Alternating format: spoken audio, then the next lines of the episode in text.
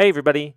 Thanks for tuning in. This week we're doing something a little different. In honor of finally getting Drive All Night, Tour All Night, and Never Shut Up on Spotify, we're going to celebrate by bringing you a little something from our Drive All Night Plus archives. For those who don't know, Drive All Night Plus is our private podcast exclusively for Patreon supporters at the $10 level and up.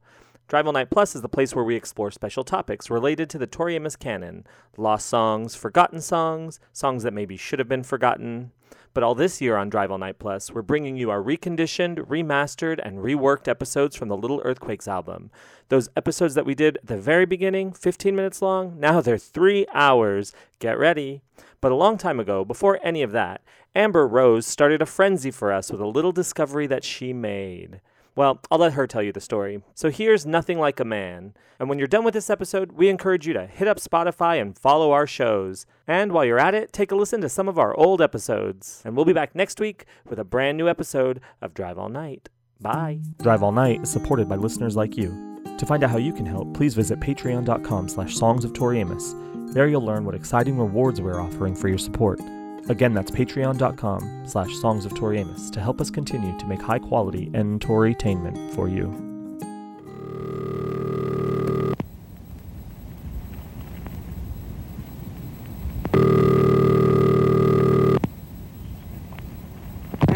Good morning, Palace of Pleasure Party Place. This is Bonnie. How may I help you? Good morning, Bonnie. This is Richard Wells calling. Richard Wells, the Richard Wells. Oh, planning a party, are you, Mr. Wells? Oh, you're a bright one, Bonnie. I'd like to place an order. Are you ready? Ready, Mr. Wells? Okay, I want the following items delivered to 69 Willow Lane by 8 a.m. tomorrow. Let's see, I'm going to need some red and white roses, about two dozen long stemmed, uh, some champagne, you know that brand I like, and a continental breakfast for two and a king size floating raft. Have you got all that? Uh, two dozen roses, champagne, continental breakfast, and a king-sized floating raft. And all of this before noon. Hmm, she sounds very special, if you don't mind me saying so, Mr. Wells. Well, she's very, very special, Bonnie. Well, she's a lucky girl, whoever she is. Our story today starts with Amber. Hi, Amber. Hi. Tell us how you discovered Tori Amos. Well, you know, as a teenager, young teenager, and would hear her on the radio, but they would never say who the artist was. So, like, I would hear Cornflake Girl and God, and I think Crucify following all these years, and um, but I just never knew who the singer was. and finally, like, I I saw a music video, Caught a Lite Sneeze, when she must started promoting Boys for Pele, and I was like, whoa, that's amazing. I love that song. And then finally, I got Boys for Pele, and then eventually got Under the Pink, and then Little Earthquakes, and realized this is the this is the gal I was looking for. This is the woman I've been waiting for all my life. Yes, and I, I I really only listened to Caught a Lite Sneeze over and over and over when I first got the record because you know I listened to it and I was like, whoa, this is intense. I didn't really. It was a lot, so I just um listened to that a lot, and then I heard a remix of Hey Jupiter, the Dakota version, on the radio, and then that kind of got me to listen to the album more, and then I was just hooked. And I got my friend into listening to her, and then she was finding these singles at a record store, which I kind of knew about, but not really. You know, I was like 14 or 15, and so then I started buying singles, and then I was like, I have more Tori CDs than you, and and then that kind of snowballed, and I think I have way more than she has now. yeah, because you're a huge collector, so. Yeah, I am.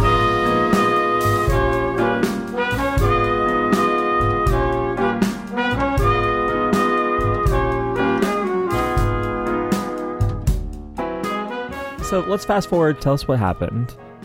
Well, you know, I look at stuff on eBay, you know, pretty regularly for Tori stuff and um, for Tori items, and this auction came up saying super rare, Rugburn CD, Cindy Marble, and you know, I've heard of Cindy Marble. I knew that that was her friend. Bassist for the Rugburns, Corey Lombardelli. Hi. Um, where did the name come from? Rugburns. Rugburns came um, from actually, it's kind of embarrassing, but yeah, Cindy was, we just, you know, because we fell in love and um, the sex was part of that. So I think we both ended up with a, with a bunch of rug burns.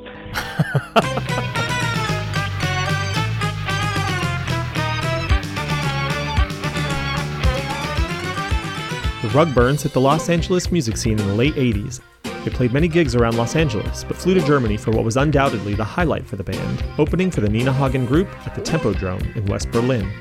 The Rugburns were initially formed by Corey Lombardelli and dynamic vocalist Cindy Marble.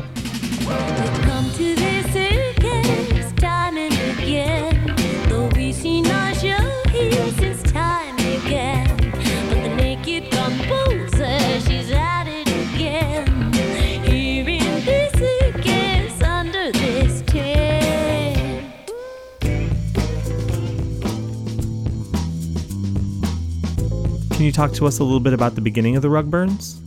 I had a friend that I was playing. I started playing in another band, uh, Liquid Sky, and we were working on a demo.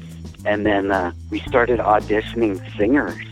One day, this uh, this girl shows up, and I kind of thought, like, I don't know about her clothing choice.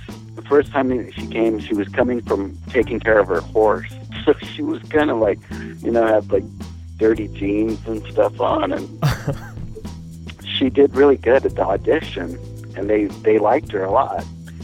So um, the night that we picked her, we had a meeting, and I can I can just remember this meeting because you know we were trying to figure out the name of the band and and then you know talk about this new singer and the main thing was that nobody was to date her. Uh, they thought, well, that won't work out if somebody starts dating her. But you did date, right? There was kind of some weird stuff that happened with the bandmates, um, the two other guys that were in the band. There were some arguments starting up, and so I asked her out. I was like, do you want to go out a beer? Life stream flowing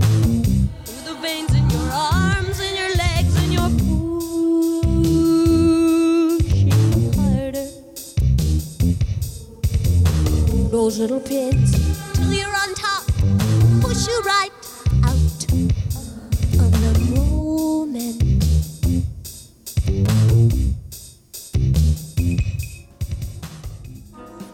Okay, so you find the Rugburns CD on eBay. um, part of the description in it talks about a song, Nothing Like a Man, which I knew there were lyrics. You know, there's like unreleased song lyrics on yessaid.com. And that is, that's on there, and it does say written by Tori Amos and Cindy Marble. And, you know, it's, it mentions that it's in this movie called The Party. And I was like, well, what the heck is that? I never heard of it. So I started just like Googling it and looking it up, and it was I found some old um, postings on a message board talking about it. December 28th, 2004. Not too long ago, I bought a video titled The Party at a store that was unloading a lot of its VHS tapes. I'd never heard of it or the director, CJ Leverton. The store had put a horror sticker on it, though it turned out not to belong to the horror genre at all. I couldn't find anything on the internet about the party with a Google search. Of the 12 names listed on the box, only two are on the Internet Movie Database. One of its actors, Mark Derwin, and the director of photography, Sandra Chandler. There's no synopsis on the back of the box, just four pictures with four captions. Looking for a little fun? The magic of mischief, out of this world fantasies, the final engagement. The cover is black, and the tagline is There's no escaping, and the title The Party is in red. I watched the credits closely so that I could submit them to the IMDb. It will take a while for them to show up. Towards the end were the soundtrack credits. Nothing like a man. Performed and arranged by Rugburns. Written by Cindy Marble and Tori Amos. An internet search informed me that Nothing Like a Man was an unpublished Tori Amos song copyrighted in 1987. http colon slash slash www.google.com slash search question mark HL equals EN ampersand LR equals ampersand SAFE equals OFF ampersand G equals percent 2B percent 22 Tori plus Amos percent 22 plus percent 2B percent 22 Cindy plus Marble percent 22 plus percent 2B percent 22 nothing plus like plus A plus man percent 22 percent BTN capital G equals search. Rug Burns was Cindy Marble's band. Chris.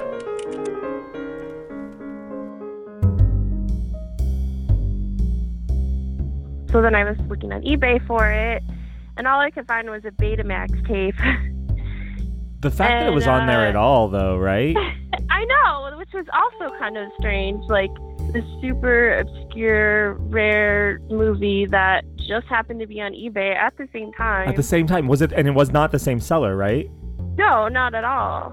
Yeah, that's Uh, crazy. not at all, because they were you know different states or whatnot, and and I actually have a friend that has a Betamax player, and he said he could convert it, but you know then I'd have to mail it and all this kind of thing, and um it would take a while. So then I was like, you know, I should ask Dor.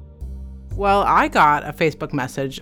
Was it? It would have been just earlier that same day from Yeah. my friend Amber in Minneapolis. Dor Dotson. Now, I had seen her Facebook update. I mean, she had asked on Facebook a few days earlier, and I didn't respond because I couldn't help her. But she asks me privately in a message. She says, "Dora, you know, I know your husband made a movie about, um, you know, home video about VHS and the like. So I need. I have a tape that's on Betamax. Can he help me get the tape from Betamax to, like, my computer?" So I so I got right on it, and I, I think I did ask you like you know honey do you have can you put her in touch with somebody in Minneapolis or something that might be able to transfer from Betamax? And And she wanted it digitally. She yeah, I wanted- mean she she and I was like what is this all about though? Like I had I don't know I had a little, I had a little feeling that it might be something interesting. And um I was like what's the story? And she's you know she told me I was that like, hey, I've come across this weird thing about this movie called The Party, and it supposedly has this Tori Amos song in it. And she was like, really? and I was like, "Oh, so you don't necessarily need what's on this Betamax. You just you want to see this movie." I was like, "I actually do think I can possibly help you out with that, because if there's like somebody who knows how to how to get a hold of a a, a rare only on VHS shot on video movie from the '80s, it is my husband Josh Johnson." So tell us what you do, Josh. I'm a filmmaker. Okay. And uh, I am looking to maybe get into some theatrical productions as well. Um, Tell people about your incredible documentary.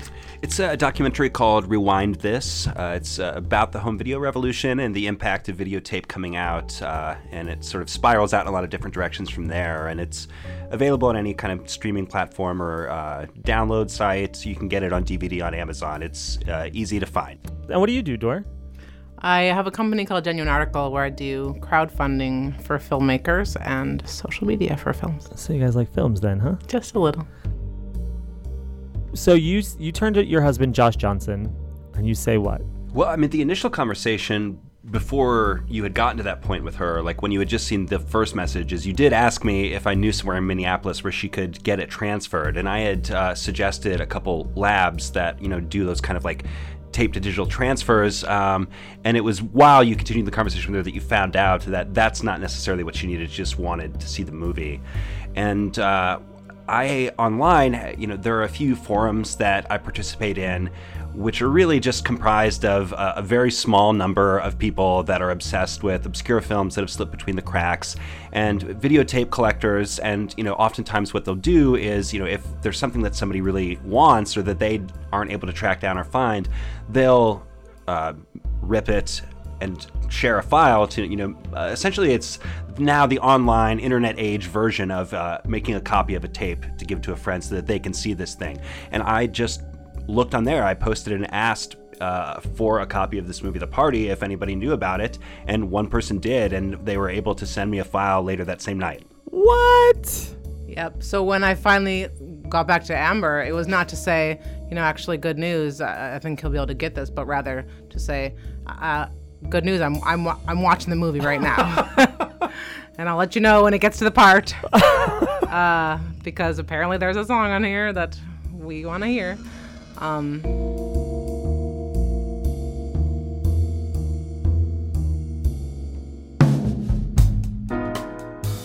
So she managed to find a digital copy of it, which was pretty exciting. So then we got to hear it.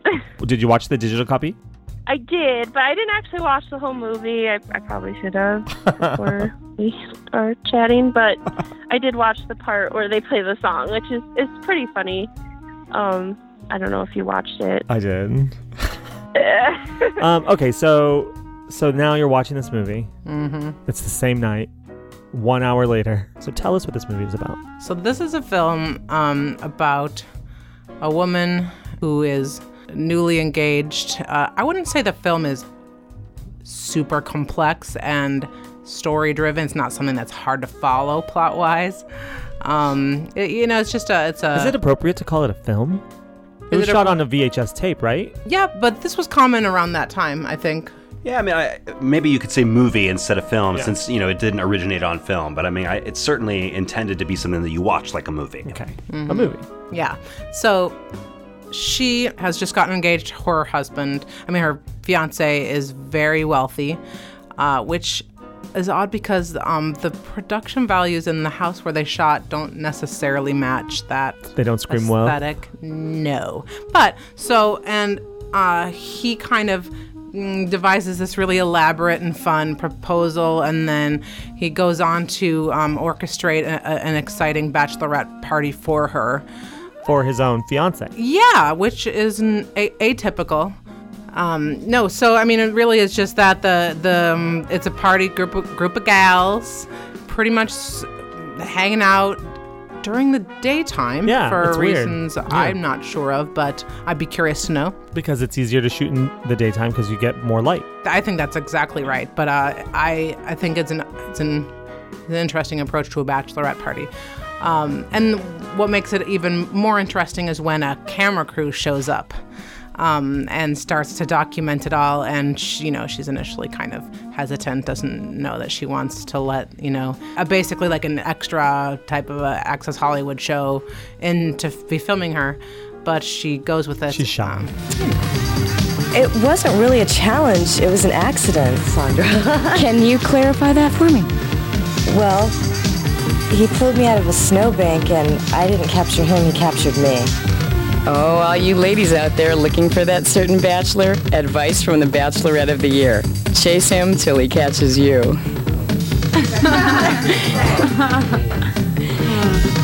Kathy, I'm sure Insider's Views viewers would love to see what really goes on at a bachelorette party. Could we stay with you, Bachelorette of the Year, and record history in the making? Yes, yes. Sure, it's obviously okay with my friends. Great, great. Oh, certainly. Listen, um, I don't think it's like appropriate right now for you to uh, be filming us. We're in the middle of the party. We're gonna be opening presents, but you're welcome to stay and have about some champagne. Oh, I appreciate the offer, but I never drink on the job. Just goes from there. There's a lot of uh, bachelorette party antics, and it's about it's about what the movie brings to the table. And can you describe for our audience who has likely not seen this movie what the climactic moment is of the movie? For a Tori fan. Well, the moment has got to be right around the what 30 the fi- 35 minute mark, uh, which is over halfway. Right, it's an hour film, long video. Uh, where the film busts into would you call it a fashion show? It would be I would not call it a fashion show because there's less and less fashion as the scene progresses. hmm Um, eh, you know, and and we weren't sure how will we recognize when it is the part of the of the movie that uh, that the song is going to come on. All we know about the song is that it's called "Nothing Like a Man," and actually we had the lyrics because they were on "Yes Said," which I don't know how they got there, but um, they got there, and that's maybe how we how Amber knew that it was a song at all. Although I don't know for sure. Um, so all we know is that the song's called "Nothing Like a Man." The lyrics are the lyrics, and uh, will we even recognize it? Because you know, yes, Tori wrote it, but she was the things that she was writing back then. I don't know that they necessarily had her, you know, had her signature. I mean, or even what that would would look like. Um, thankfully, the movie gives us a really nice cue because some uh, like one of the ladies from the bachelorette party takes like takes the stage to introduce the striptease slash fashion show and she says because you know ladies there's nothing like a man or something Cue the music. yeah and then the song plays in full over a striptease Yeah, in, in in its entirety with no dialogue over it. yeah, which i'm i think we're very lucky to, to have gotten yeah, Yeah. Especially Shocking. considering that's gonna uh, i i I think we can give up on waiting for the soundtrack to be released. Yeah, I'm not giving up. I always hol- I always You hold out hope. hope. Yeah. Well, I, I, never give that. up. I respect that about you. Did you like the movie, you guys? You know, I As think a, as a married couple? You know, it's yes. I, I would say that I did enjoy the film. I'm not totally certain that I enjoyed the film in the way or on the level that I was intended to, but I found it to be very pleasurable watching. Yeah. How were how do you feel you were intended to enjoy the film? Well, I have a kind of theory that may be completely incorrect Hit about us, hit us with that theory. where this film comes from. You know, in 1988, home video had overtaken the theatrical box office in terms of revenue. So it was a huge, huge market. And there were all kinds of special interest titles that are starting to flood the market about everything from fishing to wrestling to this sort of thing. And overwhelmingly, it was a male dominated marketplace. It was geared towards men and specifically anything dealing with sexuality there was like a huge booming industry of everything from more hardcore pornography to just sort of like boner comedies that were designed around young men who wanted to see exposed breasts. And there wasn't a lot of comparable material for women uh, heterosexual women. And so i think in a way this film when I watched it, it struck me as a maybe very uh, ahead of its time kind of feminist statement in a way, in that it's trying to make something directly for the home video market that caters specifically to women wanting to have a fun kind of sexy night, whether that's alone with a partner or even just with a group similar to the bachelorette party that's in the film.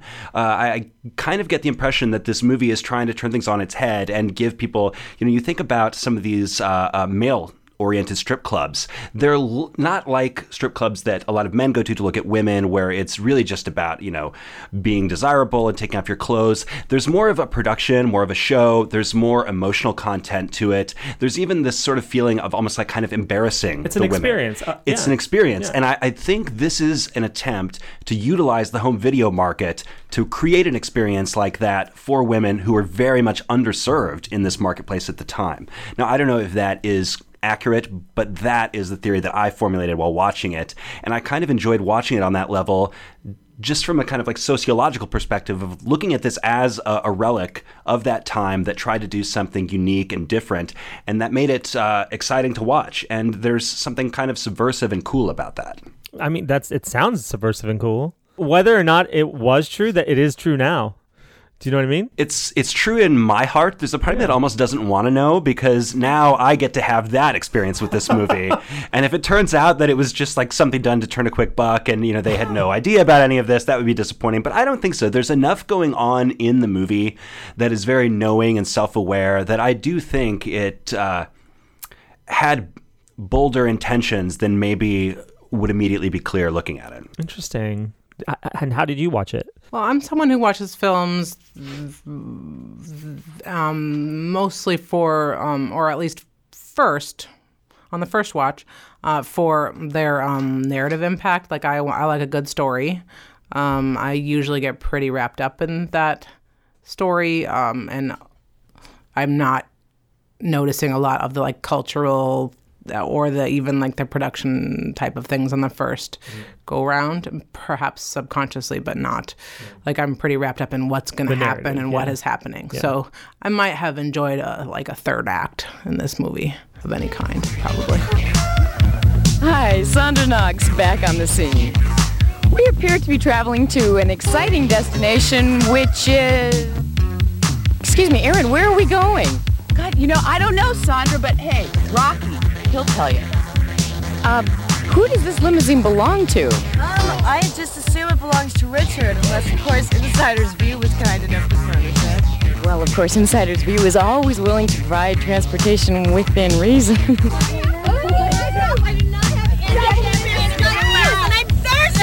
I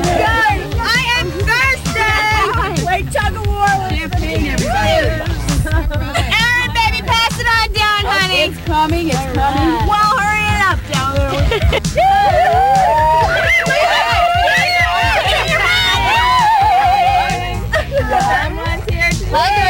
Where's Julie? Go. Oh, she got a man. She got a man. I am so jealous. I am so jealous. Hey, girl. I'll be your driver today. Hi, Rocky. Hi, Rocky. You set? Well, I mean, we don't want to spoil it here, but uh, there is a kind of surprise that occurs uh, at uh, the conclusion of the limo sequence. Yeah. I did you see that coming? Because I didn't. Um, no, and maybe I should have. Maybe I should have, but I guess maybe the problem for me was that there was not a lot of uh, conflict or stakes involved at any point, so uh, there was nothing to be eager about being resolved. I do not need conflict with my male strippers. I, when I'm at a strip show, I, I want it to be a conflict-free zone. Fair. Yeah, the lack of conflict in the narrative here, I think, pretty closely ties this film in that way to uh, Miyazaki's My Neighbor Totoro. oh, you know, I'm sure this film gets that all the time. All the time.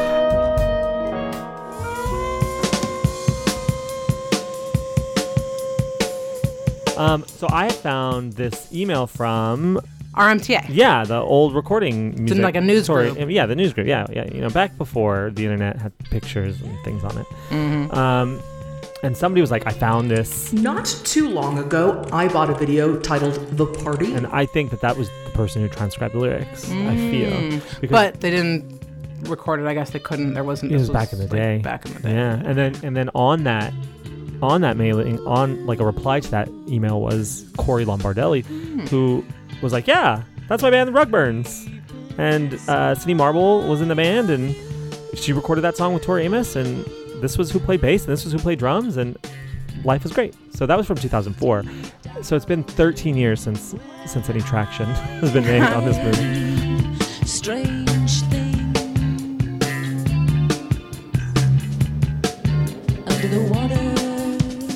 Um, so when you listen to the song "Nothing Like a Man," that song was written after you left the band. Is it like a time capsule for you? Did it just take you back instantly? Did you feel connected to the music? You know, it's like I remember when the song had started to form. You mean when they were writing it? Yeah, I remember them getting together to uh, collaborate on some stuff. I remember the title of the song and that, that she was excited about it, and it was kind of right towards the end there. So Frozen color. Warm mouth to feed you. Good love to keep you dreaming. So tell us a little bit about young Tori as you remember her at that time. Okay. Yeah, my um, Cindy and Tori became friends. I think through her friend Clay, that also had a horse. Um, had a horse up at, at Sunset Stables, so they were friends from the horses. And and she was, um, he was going out with Tori. So they were living in a place off of Beechwood, up in the Hollywood Hills, and we would go by there and visit them. And um, Clay and Tori. yeah, and and Tori, I mean, she's like so pretty, and just um, so so uh, interesting and talented. And when when we did get to see her, like sit down and play, it's like kind of I, I always like was like, oh yeah, she's gonna do something. Yeah, just because it's like it was so good. You know, she just her playing and singing, you were like blown away how good she was. Um, so that was always fun going by there. Um, I remember one day going up there and she she came home and she was so excited. She had just done a, a Kellogg's commercial. yeah, she did a. I think it was the cereal was called Just Right or something. Right. Yeah, it was. Introducing Kellogg's Just Right cereal, the perfect harmony between four wholesome grains, each one crisp and crunchy, with the sun-rich goodness of raisins, nuts, and chopped dates. Taste that's so rich in nutrition, you get 100% of 11 vitamins and minerals. Ah! New Kellogg's Just Right, the perfect harmony between taste and nutrition, with fruit or all grains. and she did a commercial and she was so excited about it just like wow this is great you know and um and then you know she had her band um Y Kant Tori Read Right. and uh we had, we went like a few times to go see them play. Oh, really? yeah she was she was trying to get the band signed i think right about that time. I was impressed with the band too. It was like you know when when we got to see them i was like wow they're really good. And she was really good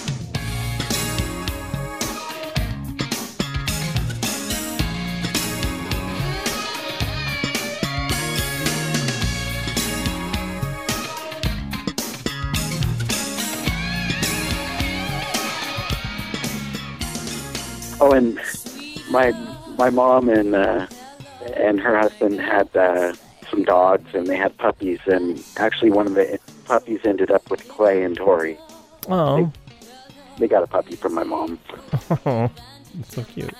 Can you speak to the relationship that Cindy and Tori had? Was it did, did you know were they did, were they close or You know they were, and and Cindy was real. Uh, she's she's a very spiritual person. Mhm. So, so she was uh, she was reading stuff like uh, Course in Miracles, Mhm. and um, I, I think they just when they became friends, you could tell that they they were just very you know close and you know had had the same interests like music and spirituality and so so that's how they became closer, I guess. Um, Tori is quoted as saying that Cindy Marble changed the course of her life in that she Cindy Marble is the one who encouraged her to put away Y Kant Tori Read and and do what she does, which is play piano and sing. Um, Yeah. Do you recall a shift in that time? Like, do you recall you you said you spoke already about having watched her play and sing and how good you thought she was. Um, can you speak to anything on, on of Tori's musical journey at this time, maybe?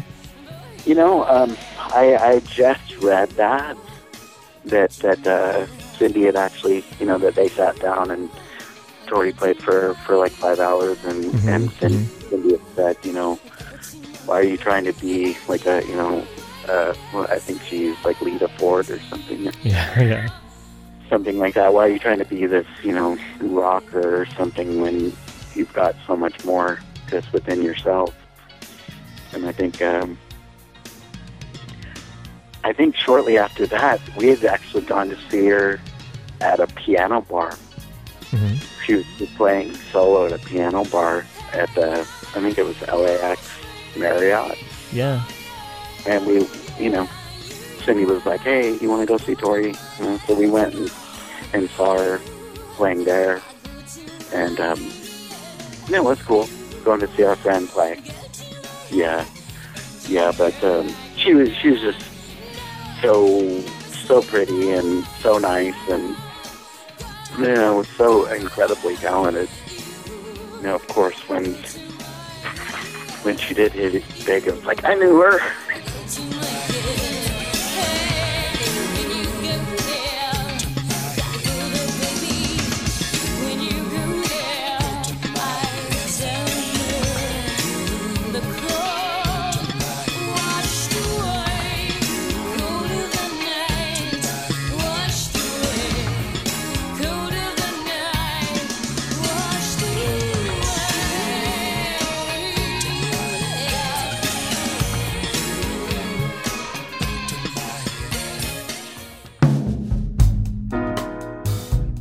So, how does it feel, Amber, to be the one to discover something very rare, like one of the most rare moments in Tori's history? How does it feel? pretty cool. It's just so weird and obscure. Like I ha- I bought Betamax tape. Like I'm like I've never even seen a Betamax tape. I don't know what I'm gonna do with it. Listening to the Rugburns, do you hear any old any vocal stylings that sound familiar? yeah, I definitely hear like some influence. It's a very uh, Y Kant Tori Read era. And, and I feel like Tori and Cindy kind of sound similar. They do, don't they? They a, really a do. little bit. You know, I Tori to me has the most unique voice ever, but hearing Cindy sing, it's like, oh, they kind of. I can see a similarity a little bit. Definitely. I feel That like cool. listening to the CD, um, you know, Tori's voice now, Tori's voice, Little Earthquakes and Beyond, is so different than Tori's Y Kant Tori Read voice, you know? Yeah. But the Y Kant Tori Read voice is so similar to Cindy Marble's Rugburn's voice. You know what I mean? It is. So it's really hard. Listening to Nothing Like a Man, do you suspect you know where she is? I think she's like in the background vocals at the end, right? Yeah, I mean, I think it's definitely the background vocals. You know, I hear her most in the chorus, like away in the distance. Um, Yeah. Are you going to request this song on the next tour? No. And why not?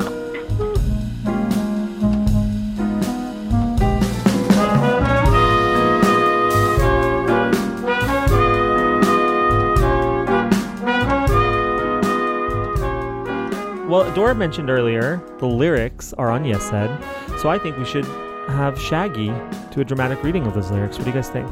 Please. Absolutely. Ready I've for never it. wanted anything more. He's been doing dramatic readings of uh, old Dent reviews in the last few episodes. We've been listening. Oh, okay, Yeah, great. I, I, I, I was played back my own text recently. Well, here's Shaggy reading the lyrics, but the actual lyrics, the ones on Yes Said, uh, must be an early version. We'll be back.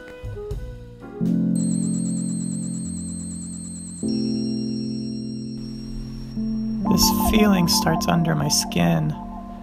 My eyes begging to you. Begin. I'm trembling in a familiar way. I know I've been here before. I know the price I pay. Your dark eyes hypnotizing me.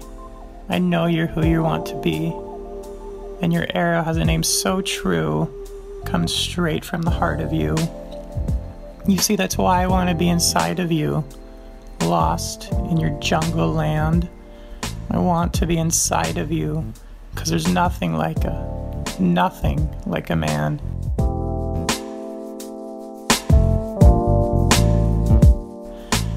My body's filled with your scent, your hands exploring me, so innocent.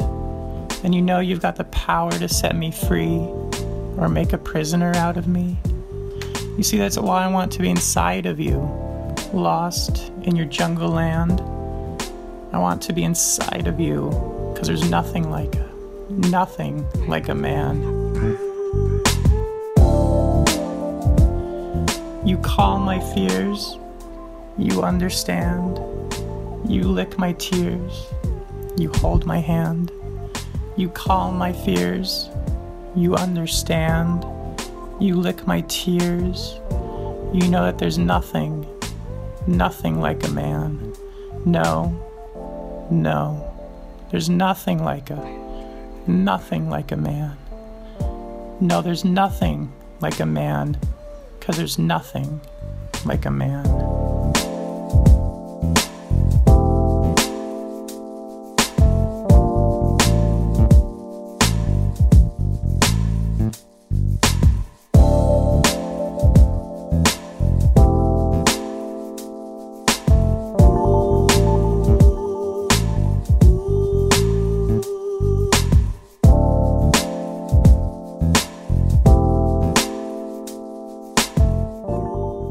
All know Shaggy. Did you recognize Shaggy there reading our lyrics? You know, I. Did you recognize his voice? It's v- difficult to not recognize What you, uh, he Shaggy. was doing great character work. I asked him to read it like erotic poetry. You know, the thing about erotic poetry is that without the right kind of vocal quality. Shaggy is beloved across the land. No, I, w- I was about to compliment Oh, him. please do. I was going to say, without the right quality of voice, uh, it's not really hot. It's just sort of intellectually stimulating. But I think when you have somebody like, for example, a Shaggy, Uh huh. Right. it can really uh, raise Turn- the temperature turn- of the turn you on, room. yeah. Took it up a notch. Yeah, it feels pretty hot in here. Um, uh, you were saying off air that you wanted him to read lesbian poetry next. Well, only because there's something uh, notably masculine about the quality of his voice, and I think it would be interesting to get that perspective coming through that voice. Right. Yeah. That's one word I have is butch. And now our feature presentation. What a dedicated little waif she is. Kathy, I've got a present for you before you turn into an old married woman. So ladies, relax, please. You too, Dee Dee, and enjoy the fashion show because there is nothing like a man.